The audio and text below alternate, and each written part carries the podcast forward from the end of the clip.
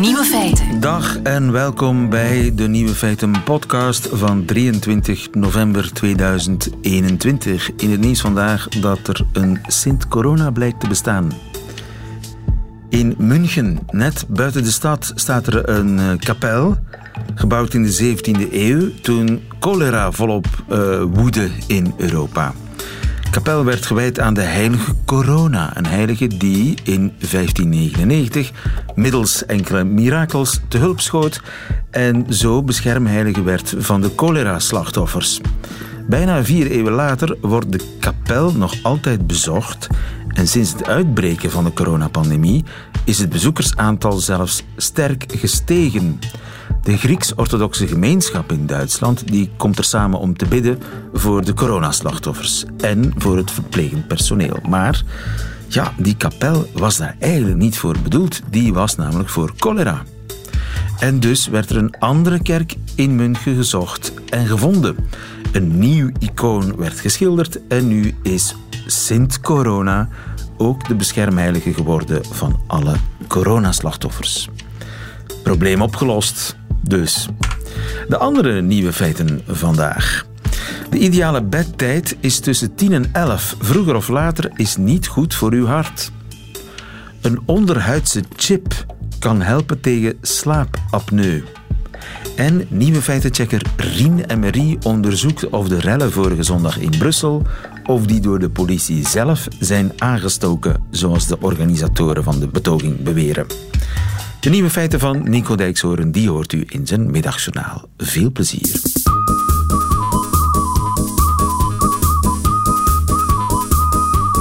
Nieuwe feiten. Mag ik u iets vragen? Wanneer gaat u meestal slapen? Is dat uh, na 11 uur? Oesje, dat is eigenlijk niet zo goed voor uw hart. Blijkt uit nieuw onderzoek in Engeland. Johan Verbraken, goedemiddag. Goedemiddag. U bent eh, coördinator van het eh, slaapcentrum van het UZ in Antwerpen.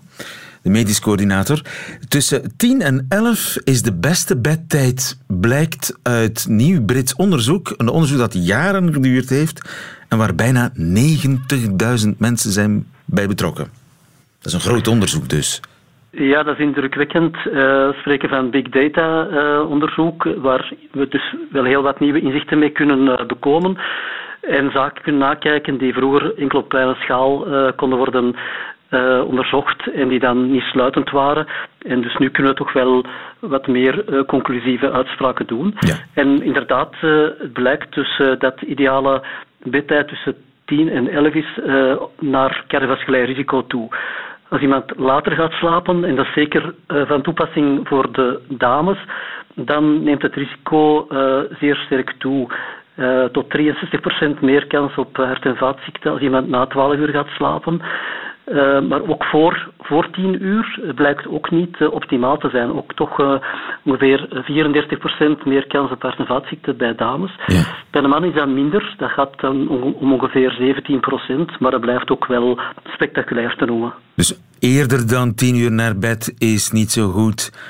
Na 11 is ook niet zo goed. Na 12 dat is pas echt risicovol. Als je dat systematisch ja, dus, doet, neem ik ja, aan. Ja, zeker mensen die eigenlijk een normale slaapbehoefte hebben en dus uh, continu uh, te laat gaan slapen, die ja, wijken eigenlijk af van, uh, van wat zij nodig hebben en van hun biologische klok. En dat is eigenlijk risicovol gedrag om op langere termijn uh, hart- en vaatziekten te ontwikkelen. Ja, maar het heeft dus niks te maken met de hoeveelheid slaap. Het gaat echt over de timing. We hebben vroeger uh, altijd gezegd, uh, de slaapduur is uh, belangrijk ten aanzien van ehm, hart- en vaatziekten, ook overleving. Ehm, dus kortslapers hadden een beduidend minder goede overleving. Ook langslaper hadden minder goede overleving. Uh, de normale slaapduur, dat was eigenlijk ideaal.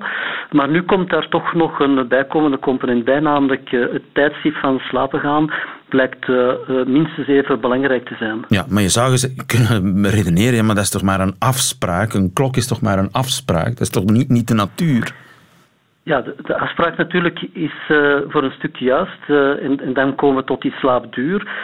Maar als we gaan kijken naar het tijdstip, wat dat kan betekenen voor onze gezondheid, dan moeten we gaan kijken naar, naar wat is eigenlijk ons natuurlijke bioritme. Um, en als we daar te ver van afwijken, dan kan dat uh, problemen geven, zowel door te vroeg te gaan slapen als te laat. En dat heeft voor een stuk te maken met het feit dat we um, genetisch een bepaald slaapwaakritme hebben. Dat ligt vast. Um, dat wordt wel wat bijgestuurd door uh, sociaal gedrag, maar dat mag niet te veel natuurlijk afwijken. En heeft dat met licht te maken? Dat uh, heeft met heel veel factoren te maken. Licht kan erin een rol spelen. Um, dus het licht uh, heeft een invloed op de aanmaak van het uh, melatonine. En dus dat is het hormoon dat ons slaapwaakgedrag reguleert. En die stijging van dat melatonine, dat, dat treedt al op twee, drie uur voor het normale tijdstip van slapen gaan. Um, en dus als we daar te veel in gaan schuiven, ja, dan, dan geeft dat uh, problemen. Dat ja, is ja. duidelijk. Dus dat is een heel delicate klok die wij hebben, waar heel veel aan vasthangt en waar we niet al te veel mogen mee knoeien. Je zou kunnen denken, het heeft met levensstijl te maken. Mensen die later gaan slapen, ja, drinken meer misschien, roken meer misschien. Heeft het niet zozeer ja, met, met die klok te maken, maar met, met wat er allemaal... Uh, wat, ja. Met levensstijl. Ja, dat is natuurlijk uh, het sociale gedrag ook. Dus niet alleen multimedia gebruiken, uh, wat heel, uh, heel in, in, in gebruik is tegenwoordig. Maar we weten ook dat mensen die, die laat gaan slapen ook wel eh, graag een, een glaasje uh, lusten en, en, soms ook wat uh, snacken en dergelijke in de avonturen. Wat op zich natuurlijk ook een uh, ongezonde gewoonte is. En daar ook mee samenhangend zijn er ook cardiovasculaire risico's. Ja, ja. Dus de twee samen vormen natuurlijk een zeer groot risico. Maar het onderzoek is daarop niet gecorrigeerd. Want dat zou kunnen, hè, dat ze zeggen, ja, maar die factoren gaan we proberen uit te sluiten. Ze hebben daarvoor uh, niet gecorrigeerd. Wel voor uh, gewicht bijvoorbeeld. We weten ook als mensen uh, te weinig uren slapen, dat zij meer kans hebben op, op overgewicht en obesitas. dus daarvoor is wel gecorrigeerd. Dus andere factoren spelen kennelijk toch nog een, een, rol. Ja, ja. En dan dat grotere effect op vrouwen, is daar een verklaring voor? Dat is misschien het moeilijkste uit te leggen van, van alles wat we hierover uh, al hebben gezegd. Um, nu, we weten dat uh, dames op zich door hun vrouwelijk hormoon beschermd zijn tegen hart- en vaatziekten. Dus dat noemen we het cardioprotectieve effect van het oestrogeen, het vrouwelijk hormoon. Nu, met het ouder worden en bij het bereiken van de menopauze zien we wel dat er veranderingen optreden in de aanmaak van het vrouwelijk hormoon en dat dames dus meer gaan gelijken op de mannen. Mannen hebben sowieso al een, uh, op zich al door het man zijn verhoogd uh, cardiovasculair risico. En, en, en dat maakt dat, uh, dat de vrouwen dan vanaf de menopauze um, toch een, een belangrijke toename vertonen in het cardiovasculair risico in de studie die nu uh, aan ja, bod is gekomen. Omdat er een belangrijke beschermingsfactor uh, daar verdwijnt. Die inderdaad uh, ver, vermindert toch. Hè. Het is niet helemaal weg. De vrouwen blijven wel oestrogeen aanmaken, maar minder dan, dan voorheen. Uh, wat hen dus meer kwetsbaar maakt voor allerlei um, factoren die uh, de gezondheid van het hart- en vaatstelsel in de gevaar brengt. Ja, dus het is een zeer betrouwbaar onderzoek en wie zijn kans op een uh, hartprobleem wil zo klein mogelijk houden, die moet naar bed tussen 10 en 11. Ja, dat is inderdaad een heel eenvoudige, maar heel correcte conclusie. Dus de meeste mensen hebben inderdaad ook wel normale uh, tijdjes van slaap gaan tussen uh, eh, 10 en 11. Um, ehm, maar zoals gezegd, ja, er zijn zoveel verplichtingen en zaken die nog moeten gebeuren, waardoor dat men um, ja, die slaap toch uitstelt en op termijn blijkt zich dat uh, te wreken. Ook in de, in de oertijden, toen we geen kunstlicht hadden, dan uh, gingen de mensen vroeger slapen. Ja. En, uh, en, en ja, dus we hebben heel wat uh, te danken, nu in, in, negatieve zin, aan, aan, aan het aan de van, van Edison. Ja. Oké, okay, Johan Verbraken, dankjewel voor deze waarschuwing. Goedemiddag. Goedemiddag.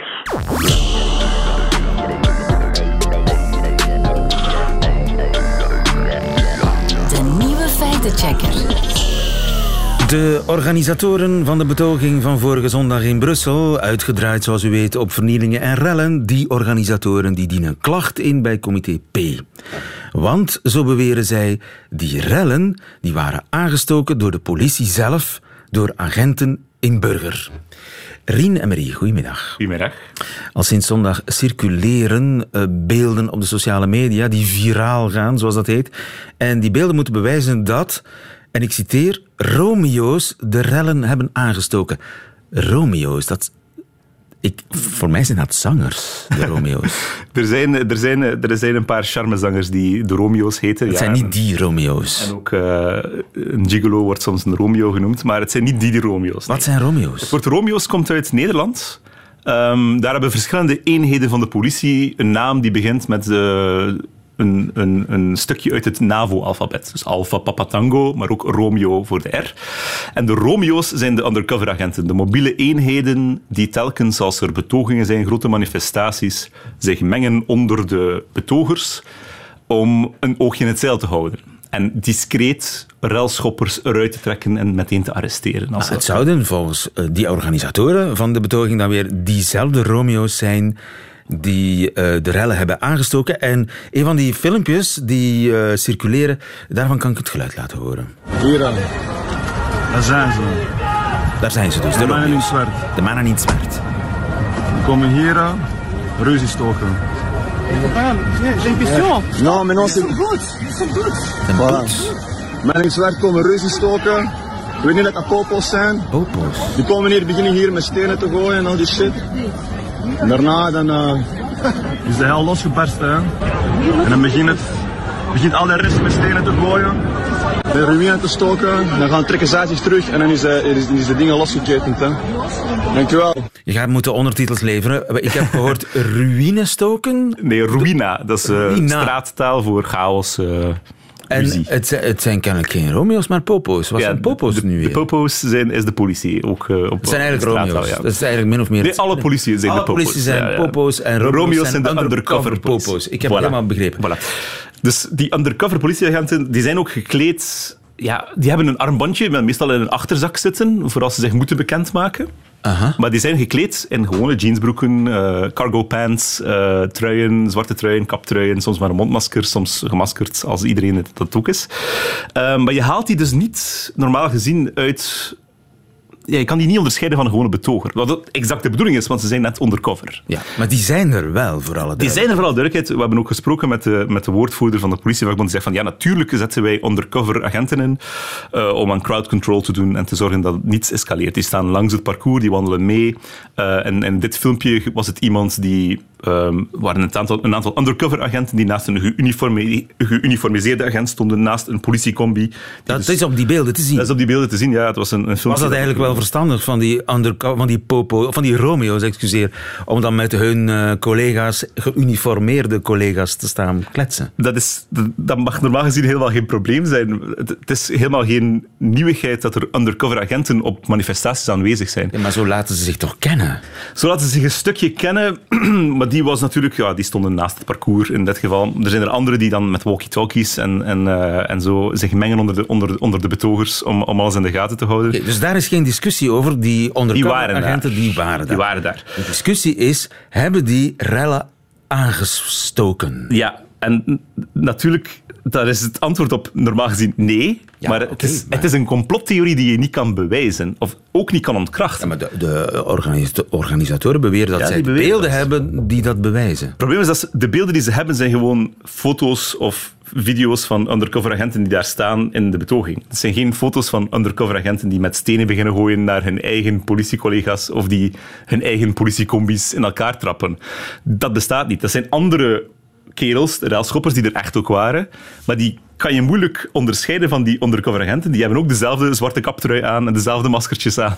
Dus men heeft gewoon een associatie gemaakt tussen de foto's die er waren van undercover agenten en de beelden die we zien van de rellen zelf en van het gooien met bakstenen en uh, het slaan met stokken.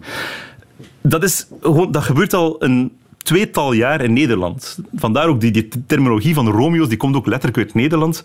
Telkens als daar een manifestatie ontploft of uh, ontspoort, zoekt men een schuldige. En de schuldige legt men altijd bij outsiders die niets te maken hadden met de mensen die kwamen betogen. Maar men weet altijd dat er een kleine minderheid is die op betogingen het kan laten ontsporen. Die er zijn vooral duidelijkheid, ook dat, gisteren. Dat is, dat is ook gebeurd. Hè, Dat is gebeurd. gisteren. En ook, ook, het is niet gisteren, het is natuurlijk al zondag. Ook zondag, ja, bedoel, 99% van de mensen die er waren, waren daar kalm aan het wandelen en gingen naar huis. Er was dan een klein probleem met het parcours. Dan ontspoort het en dan gaat iedereen op zoek naar wie, wie was het nu eigenlijk. Ja. Conor Rousseau stuurt dan een bericht van het waren antivaxers en Vlaams Belangers. Vlaams Belang stuurt dan berichten uit van nee, het waren allochtone jongeren. Eh, mensen van de organisatie beweren van ja, het was de politie die undercover was. Andere mensen van andere organisaties die achter de betoging zaten zeggen van nee, het waren eh, hooligans en eh, jeugdbendes.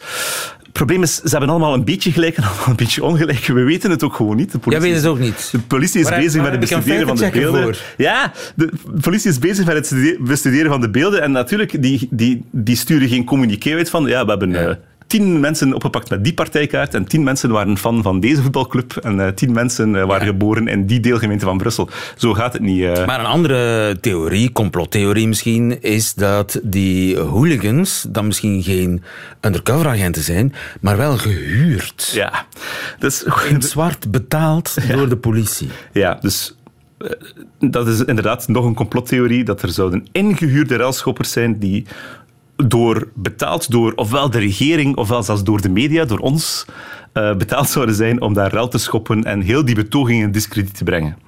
Ja, is, daar, is daar enige bewijs voor? Nee, natuurlijk niet. Maar dat is een gemakkelijke manier om, om verwarring te zaaien. En natuurlijk, als je al een beetje geneigd bent om in complotten te geloven, als je sowieso al gelooft van ja, die, vaccin, die, die, die vaccins, ik vertrouw dat niet, daar zit iets achter. Zo'n zo'n dingen van ja, eh, we worden geïnfiltreerd door betaalde relschoppers of de politie zelf eh, keert zich tegen ons. Eh, Zo'n zo'n theorie, en dat is dan ook ja, maar een kleine stap om daarin te geloven. En Er wordt ook gesproken van het Black Bloc. Wat is het Black Bloc?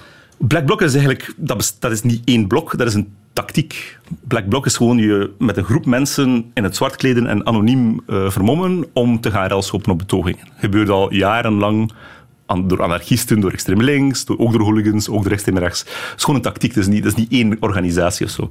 Dus daar staan in het zwart gekleed met maskers eh relschoppen. Ehm, dat is een black bloc techniek, natuurlijk. dus de dat, dat is, undercover dat is natuurlijk erom vragen. Hè. Iedereen kan zo'n Black Bloc Voilà. zijn. Maar de undercover agenten zijn geen black bloc. alle duidelijkheid. weet- dat er is weten we zeker. geen enkel beeld van een undercover agent die eh, met een steen gooit naar, naar, naar een combi waar hij vijf minuten voordien nog in zat.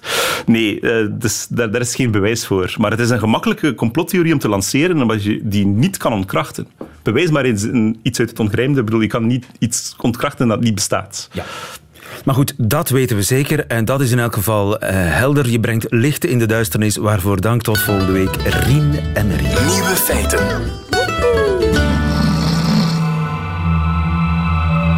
Held van de dag is Vivian Peters uit Deurne.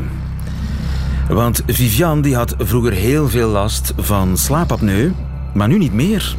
Dankzij een implantaat onder haar kin. Dag Vivian. Goedemiddag. Vivian, heb je goed geslapen vannacht? Eh, ik heb goed geslapen, ja. Je slaapt goed, hè, de laatste dagen, weken. Ja, ik slaap goed. En dat komt door een chip. Waar zit die chip? Die zit onder mijn kin.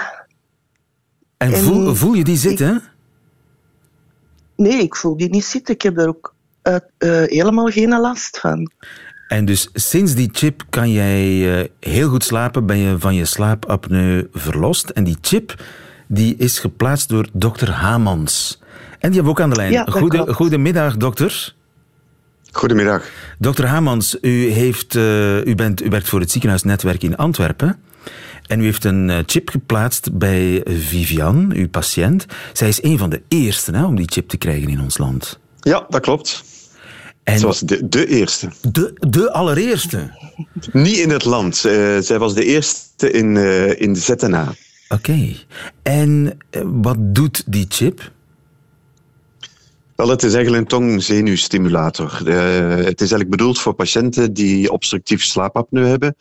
Eh, waarbij dus de tong naar achter valt in de keel en op die manier eigenlijk de keel doet, eh, doet ja, een obstructie ver- eh, veroorzaakt in de keelholte. Die ervoor zorgt dat de mensen stoppen met ademen tijdens de nacht. En met als gevolg toch heel wat klachten. Hè? Snurken, slecht slaapkwaliteit, overdag vermoeid zijn. Uh, Herken je dat, Vivian? Had, had, je dat vroeger?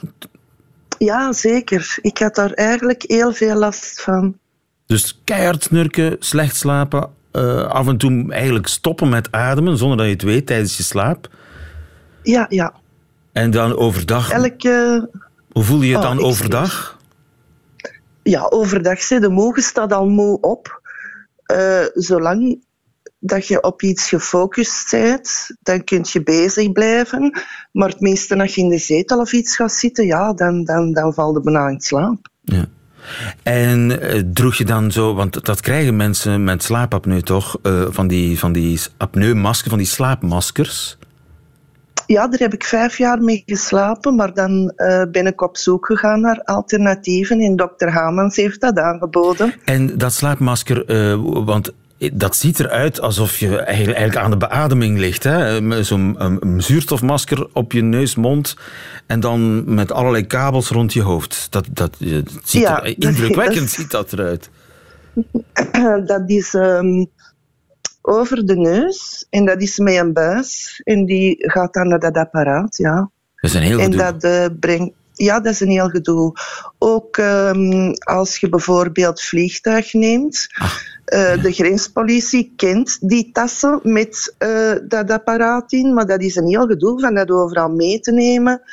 Ook gewoon voor te slapen heb je eigenlijk heel veel ja, last van. Ja, je moet eigenlijk een aparte koffer meenemen als je op reis gaat en nog geluk hebben dat de douane niet te moeilijk doet, want voor hetzelfde geld denken ze, ah, dat is een oorlogstuig.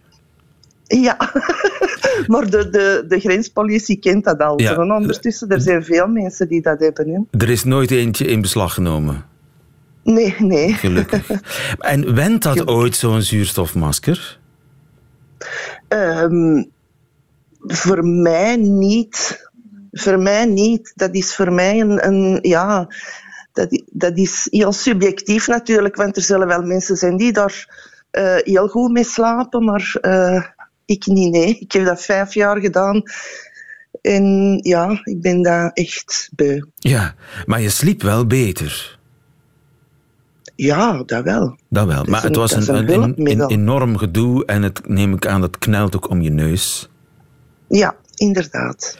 Uh, dokter Hamans, uh, het was geen primeur voor België, maar een primeur voor het ziekenhuis. Dus het wordt hier en daar wel al geplaatst, die, die chip. Ja, er zijn twee centra in België die, uh, die de expertise hebben om dit te mogen implanteren. Ja, want het zit nog in de experimentele fase. Nee hoor, nee, nee, nee. Het is een, uh, wat we noemen een post-marketing studie. Dus het, uh, het, het implant heeft een C-mark. Wat wil zeggen dat de Europese instellingen hebben een, een, een goedkeuring gegeven voor de veiligheid uh, en voor de marketing in Europese landen. Ja, er zijn nog maar een dus paar... Dus het is zeker niet meer experimenteel. Hè? Nee, maar het wordt nog maar op kleine schaal toegepast. Kan het uh, op grotere schaal gebruikt worden en kunnen al die slaapmaskers massaal naar het containerpark? Wel, dat is misschien wat kort door de bocht. De lopen op dit moment, eh, om het C-mark te krijgen, heeft eh, de firma natuurlijk studies gedaan. En er lopen denk ik op dit moment ongeveer 130, 140 patiënten wereldwijd rond met dit implant. In België zijn we denk ik nu aan zeven of acht patiënten die met het implant rondlopen. Uh, maar het is natuurlijk niet voor alle patiënten. Dit implant is bedoeld voor mensen met slaapapneu, bij wie de oorzaak de tong is. En dat zijn lang niet alle patiënten. Er zijn natuurlijk ook een hele groep patiënten bij wie de slaapapneu veroorzaakt wordt door het dichtklappen van het zacht verhemelte of door het dichtklappen van de amandelen of door het dichtklappen van het strottenklepje. Dus het is ook maar voor een beperkte groep uh, dat deze behandeling ook echt in aanmerking ja, komt. Die groep waarbij de tong eigenlijk de dader is, als ik het zo mag uitdrukken. Ja. Inderdaad. En het is ook een tongzenuwstimulator. Hè? Dus het apparaatje gaat eigenlijk de tongzenuw kort stimuleren.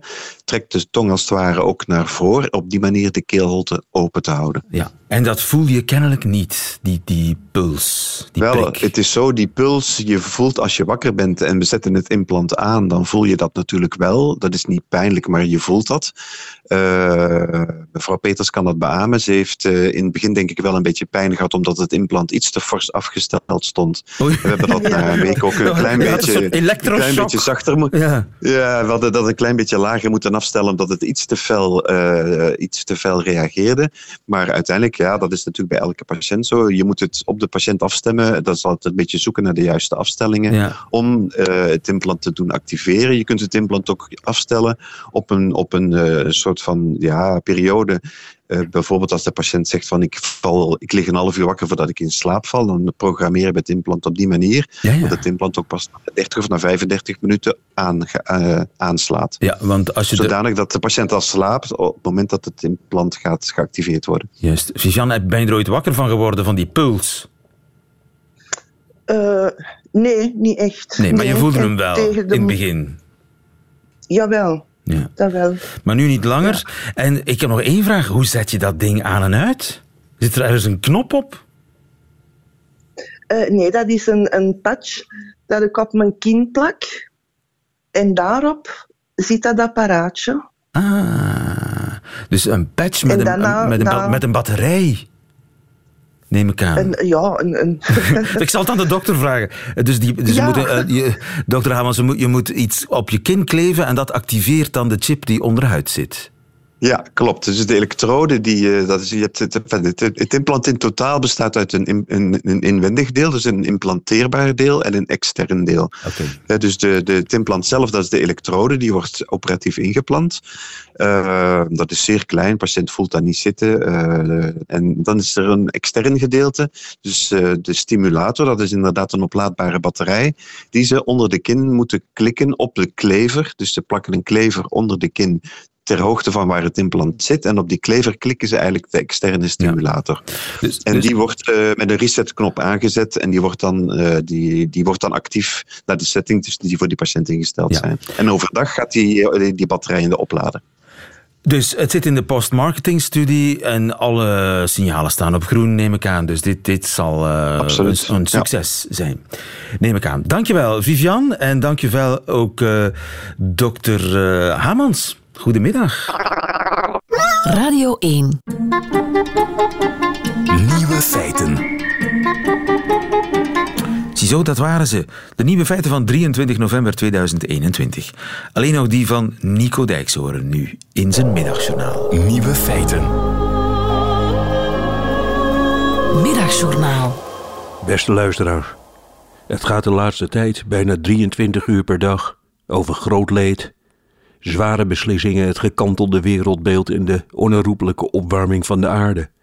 En nu schaam ik mij opeens zo dat ik met hele ordinaire alledaagse problemen in de ronde loop. Ik weet maar al te goed dat ik mij moet bezighouden met alle zaken die ik zojuist opnoemde, maar het vreselijk is dat mijn problemen steeds ordinairder worden. In Nederland doe ik net alsof ik ook permanent bezig ben met de vaccinatiegraad en de eventuele zesde golf in juni volgend jaar. Maar de waarheid is dat ik gisterochtend, verlamd van angst, op een taxi stond te wachten. Het was ochtends. Ik werd van Leiden naar Hilversum gereden voor een interview.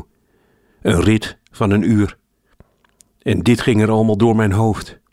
Gaat die chauffeur met mij praten? En zo ja, wat doe ik dan? Ga ik zeggen dat ik wil zwijgen? Nee, daar ben ik veel te laf voor. Ik ga luisteren. Ik ga goedkeurend grommen als hij iets aan mij vertelt. En dan moet ik steeds heel hard grommen, want er zit een plastic scherm tussen de voor- en de achterbank. En als die man nou gaat vertellen dat hij thuis een leguaan heeft die luistert naar de naam Ricky, wat moet ik dan doen? Wat wil die man dan horen? Moet ik heel verbaasd reageren? Of moet ik een andere naam voorstellen? Moet ik tegen hem zeggen: Ik zou hem Theo noemen? Als hij daarna niks meer zegt, moet ik dan zelf nog iets zeggen als die man vraagt waar ik naartoe ga? Gaat die chauffeur dan drie kwartier lang vertellen over de keer dat hij ook eens een keer werd geïnterviewd in een winkelcentrum door de lokale omroep over zijn favoriete broodbeleg? Het werd uiteindelijk een zwijgende rit. Maar dat maakte het niet makkelijker. Ik durfde niet te bewegen achterin. Durfde ook niet op mijn telefoon te kijken. Hij zou dat kunnen uitleggen als desinteresse. Luisteraars, vanmiddag loop ik alweer tegen het volgende probleem op. Ik ga naar de kapper, maar nu weet ik niet Als de kapper iets aan je vertelt, of je dan via de spiegel naar hem moet kijken, of dat het veel beleefder is als je je hoofd naar hem toekeert. Waardoor ik, en daar ben ik zo bang voor, opeens met één wenkbrauw de winkel verlaat. Luisteraars, u begrijpt mij altijd zo goed. Het is allemaal zo, niks wat ik denk. Wat moet ik doen?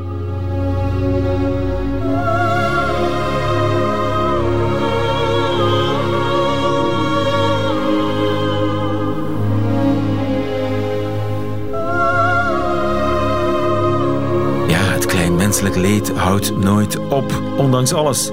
Nico Dijkshoorn in het middagjournaal, einde van deze podcast. Hoort u liever de volledige nieuwe feiten met de muziek erbij? Dat kan natuurlijk live, elke werkdag tussen 12 en 1 op Radio 1. Of on demand via radio1.be of de Radio 1 app. Tot een volgende keer.